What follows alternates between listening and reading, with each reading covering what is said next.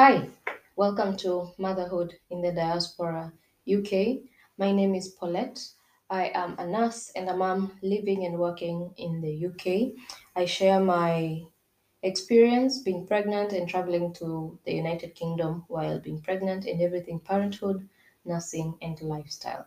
So um, make sure you listen, share, and subscribe to all um, platforms. My podcast is going to be available on Spotify, um, Apple Podcast, Google Podcast, iHeartRadio, and Anchor, as well as YouTube now. Yep.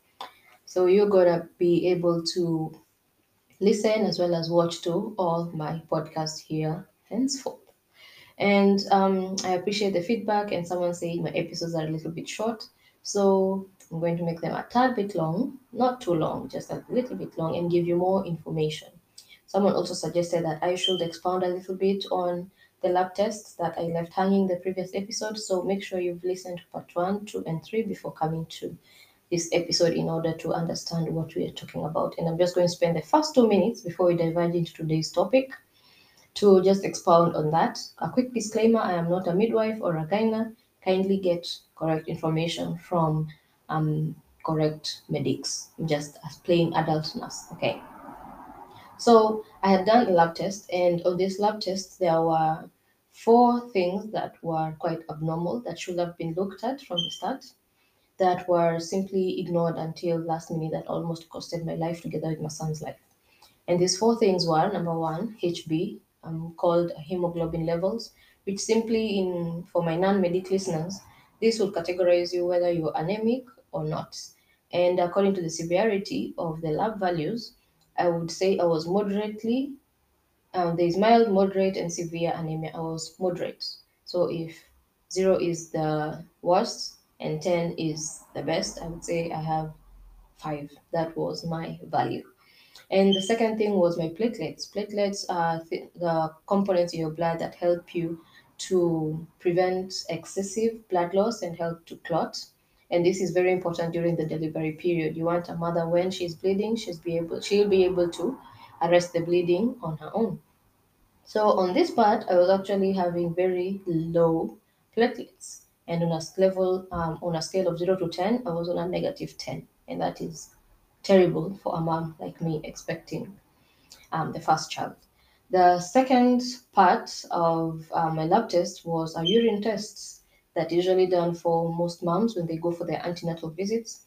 And one of the things that was quite high were my proteins. These were very high from the very first time you did the urine test and also in the consecutive blood tests that were done in the hospitals that I'll explain later as well. Apart from that, there are also something called ketones, which are quite high. So for both proteins and ketones, there are very many things that can lead to high levels in the urine. But um, mine quickly turned out to be some form of kidney problems that should have been sorted out from the start as well.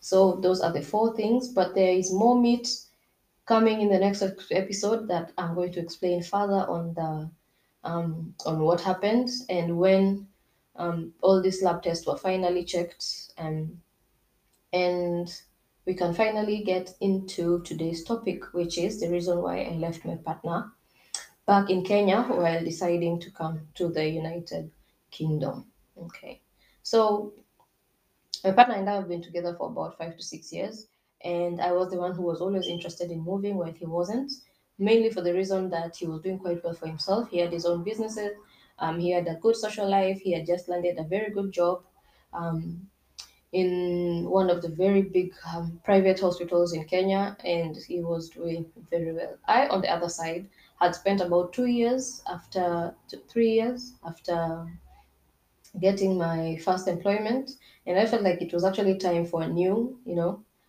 um, for a new environment. And it was during that period where there was a huge influx of nurses traveling from Kenya to the United Kingdom. And during the three period, two to three years that I was doing my nursing, I was slowly completing the nursing process while my partner had no interest in it. And a quick advice to couples who are planning to come to the United Kingdom make sure you have a marriage certificate in order so that you can be able to get a spousal visa. And that is one of the things that we missed out on. We did not look into getting a spousal visa. And I wish I had looked into the spousal visa because number one, I would easily have stayed at home while he came over as the main worker visa, and I would have joined him even five years later after you know, staying with our son, and there would be no pressure of settling in a new country while expecting a child. And it will have been a better experience for me. And spousal visa also helps in relieving the pressure of working if you decide to come to the United Kingdom. If you're pregnant and you're on a spousal visa, you may decide to work one hour every year for the next 10 years, no one's going to ask you. If you decide to work seven days in a week, no one's going to ask you. You won't be bound to a certain employer. You can work for McDonald's today, you can be a nurse tomorrow, you can be a cleaner the next week, you can be the president the following week. No one's going to ask you. but if you're on a main work um, main working visa called the tier two visa or the skilled worker visa, you are going to be bound to employers and there are going to be several immigration rules that are going to be based upon you that is going to affect your maternity leave as well as your maternity pay and if i had chosen the spousal visa route it would have been smooth sailing for me because at some point the pregnancy and especially the postpartum period was quite tough on me and at that point if i had my spousal visa i would have easily gone back home and would have come maybe two years later when the child was okay and when I was okay, you know. So, on to second reason why I left him at home was during the period that I was deciding whether to come or not, the government decided that it was the prime time for them to stop recruitment of nurses to the United Kingdom, and this caused a panic, I would say, among people who had already finished the processes or almost finished the processes. And this also meant that my partner had to accelerate his processes as well. He had just um, accepted into joining me, thankfully. But the government was almost closing, and we had decided that, you know what, because we had landed on two different employments a week prior to the government um, actually going on TV and announcing that they're going to pause, put a pause on the export of nurses to the United Kingdom they we literally had no time to check and maybe um land different interviews that would have landed us in the same hospital or town. So we were stuck with each of us not being able to get a spousal visa, and number two, we could not get different employment letters because the government would not allow us to do so. They had mentioned that if by the time they were making that announcement, you already had an employment letter or an offer letter, they would allow you to go to the United Kingdom. But if you did not, you had to stop and wait for them to give you the red or the green light for you to continue with your processes. And luckily enough, by the time they were making that announcement, we had both finished our processes. It's because we, we had had some rumors here and there, and so we just decided let's get done with this before the government decides to come into it. And thankfully, we did that because we were literally saved in a matter of days. They just made the announcement, and we were like, phew, at least we were able to do the processes before. Yeah, so that's another reason why. And the third reason, a little backstory into it. So my partner and I back at home, we usually not usually, but we used to live 500 kilometers apart from each other. Okay, and I would I was living in a city called Mombasa City, while he was living in Kisumu City, which is about 500 kilometers apart. I don't know how many miles those are. And once a month or t- even twice sometimes, we would visit each other. I would either catch a bus that was a 13 hour long bus to his place, or he would come to my place using a bus, or one of us would catch a flight and visit the other. If we spent maybe six weeks or six to eight weeks without seeing each other, we would always meet in the middle, especially if we had very few leave days, which is Nairobi City. We would always meet in Nairobi City and maybe get an Airbnb or a hotel and we would just spend the whole week together. And this is this was my thought process during that period. So while we were trying to figure it out if it's going to really work, because at that point uh, we still were not um, sure if we were pregnant or not. I remember going onto Google and just searching Shrewsbury too, because my partner was going to be based in Shrewsbury. So I just searched Shrewsbury to Liverpool on the Google Maps. And checking the Google Maps, I was shocked because it's just a two hour drive max. Max. And then there were train rides, and I could see there was a train every 14 minutes. Yeah, and the train rides are about one hour 50 minutes away from each other. And I was looking at the houses that were available, and I was telling myself, you know what? If we are in Kenya and we are living 500 kilometers apart and we were able to see each other at least once every six weeks, guess what we can do with a two hour drive?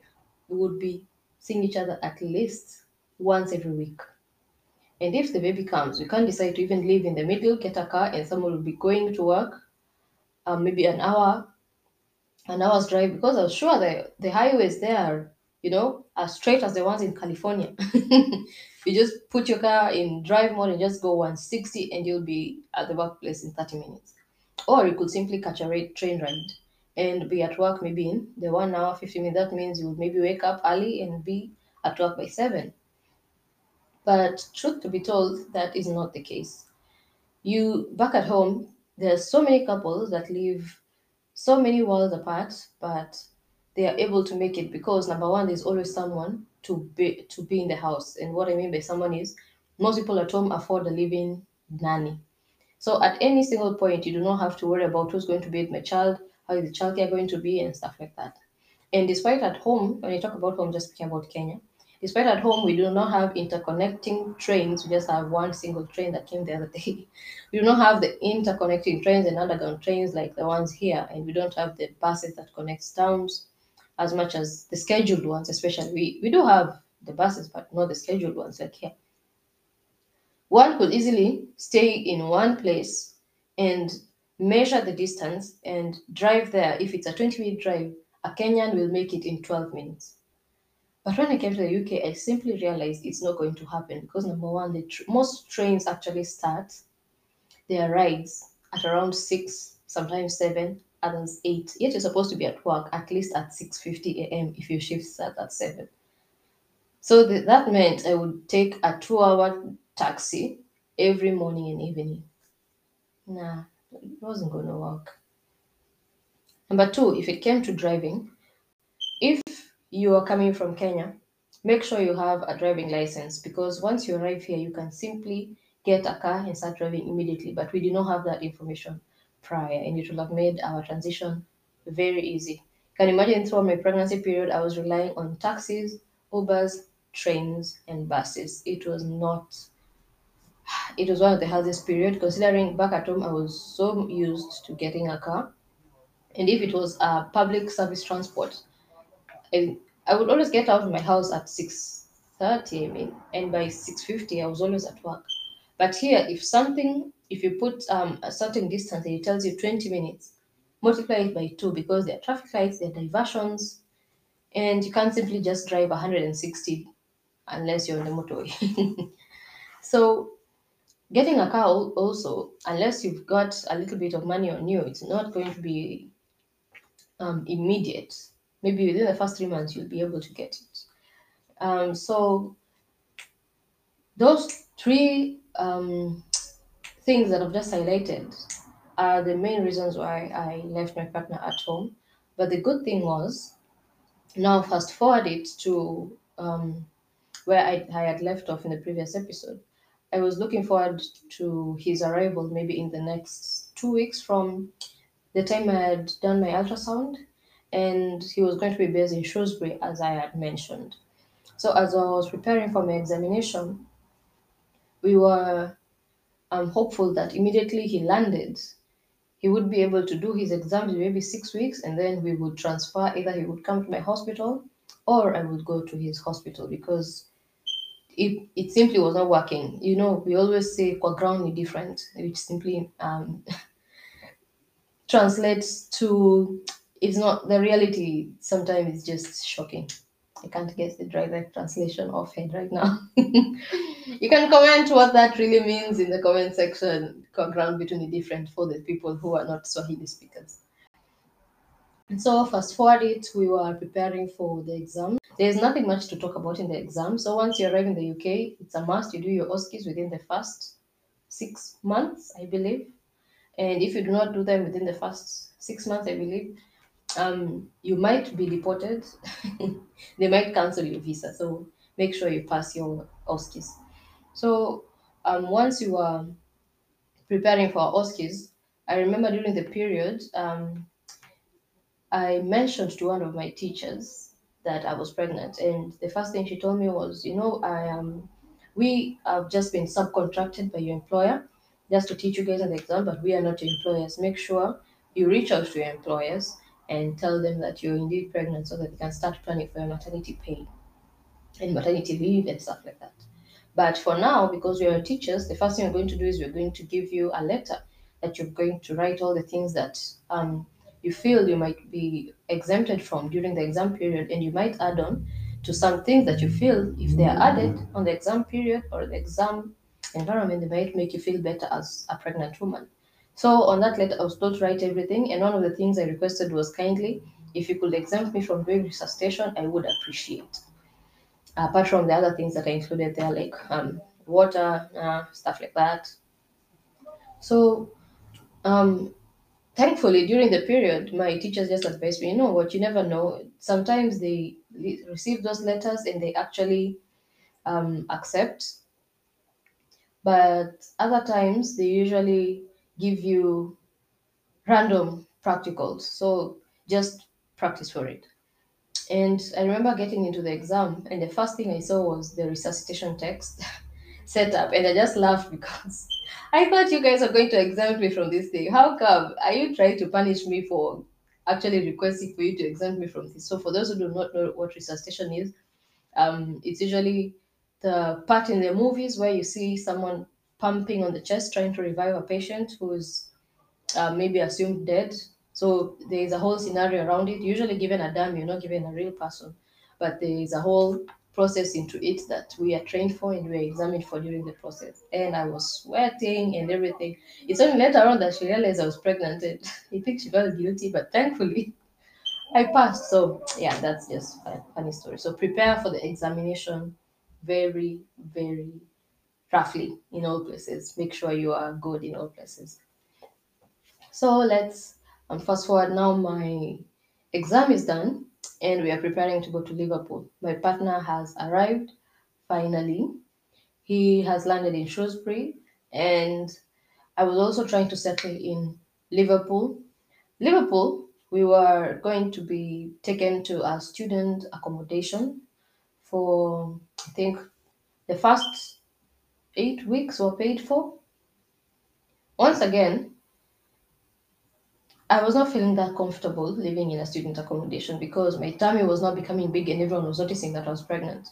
It's like, you're an adult, why, what are you doing in a student accommodation? But remember, it was for free, and the finances I had were not the Dangote type of, um, you know, finances. At that point, I had to decide do I want to start living the London girl life or was I going to save my small coins in case there is an emergency? I was able to take care of myself and my child, you know. And in the next episode, we are going to expound deeply and widely on my maternity pay, how I broke the news to my employer, um, how they were able to calculate my maternity pay, the amount I was paid for my maternity pay, how they calculated my maternity pay, and it might just be part one and two, but I'm going to release them all at the same time because I'm loving the feedback that I'm getting on all my podcasts. So I really appreciate that. Um, but just to close this off, I would simply advise anyone who's coming to the United Kingdom and they're a couple, make sure you look into getting a spousal visa, a marriage certificate as well, um, and just assume that you are just going to be alone because I had not put into account that in case we lived two worlds apart and we had a child, who is going to take care of this child? And just look into the rates of nannies and childminders, and that's the name that um, they give house helps here. Not really households, but people who look after your child. They're called childminders, some are called nannies. Also, look at the daycares that are available and the processes of getting into these daycares and getting these nannies because you would be shocked at the amount of money that you're required to pay for someone to look after your child. and you do not want to be as shocked as I was. And I still am shocked because it might be three times your salary. yep, it is actually three times your salary sometimes. Sometimes it's a half of your salary and you've not even paid rent. So you might be in the United Kingdom, people thinking you're living the high life, but you're on loans and negatives and credit cards. So make sure you're checking on that. Otherwise, I'm thanking every one of you for listening. I am overwhelmed by the feedback. Now that it's on YouTube, kindly share, subscribe, give this to all the Kenyan people, all the Africans, all the international people you know who are planning to travel to the United Kingdom. Quick disclaimer as well I am not discouraging, neither am I encouraging anyone to travel while pregnant. I'm just giving my insight and my story in order for you to make your own decisions um, depending on your circumstance. Okay. So subscribe, like, and share. I am Paulette. You can find me on all social media platforms as the Paulette. My podcast is called Motherhood in the UK Diaspora. You can find it on Anchor, Spotify, Google Podcasts, Apple Podcasts, and iHeart Radio. So this is your girl Paulette. We meet in the next episode.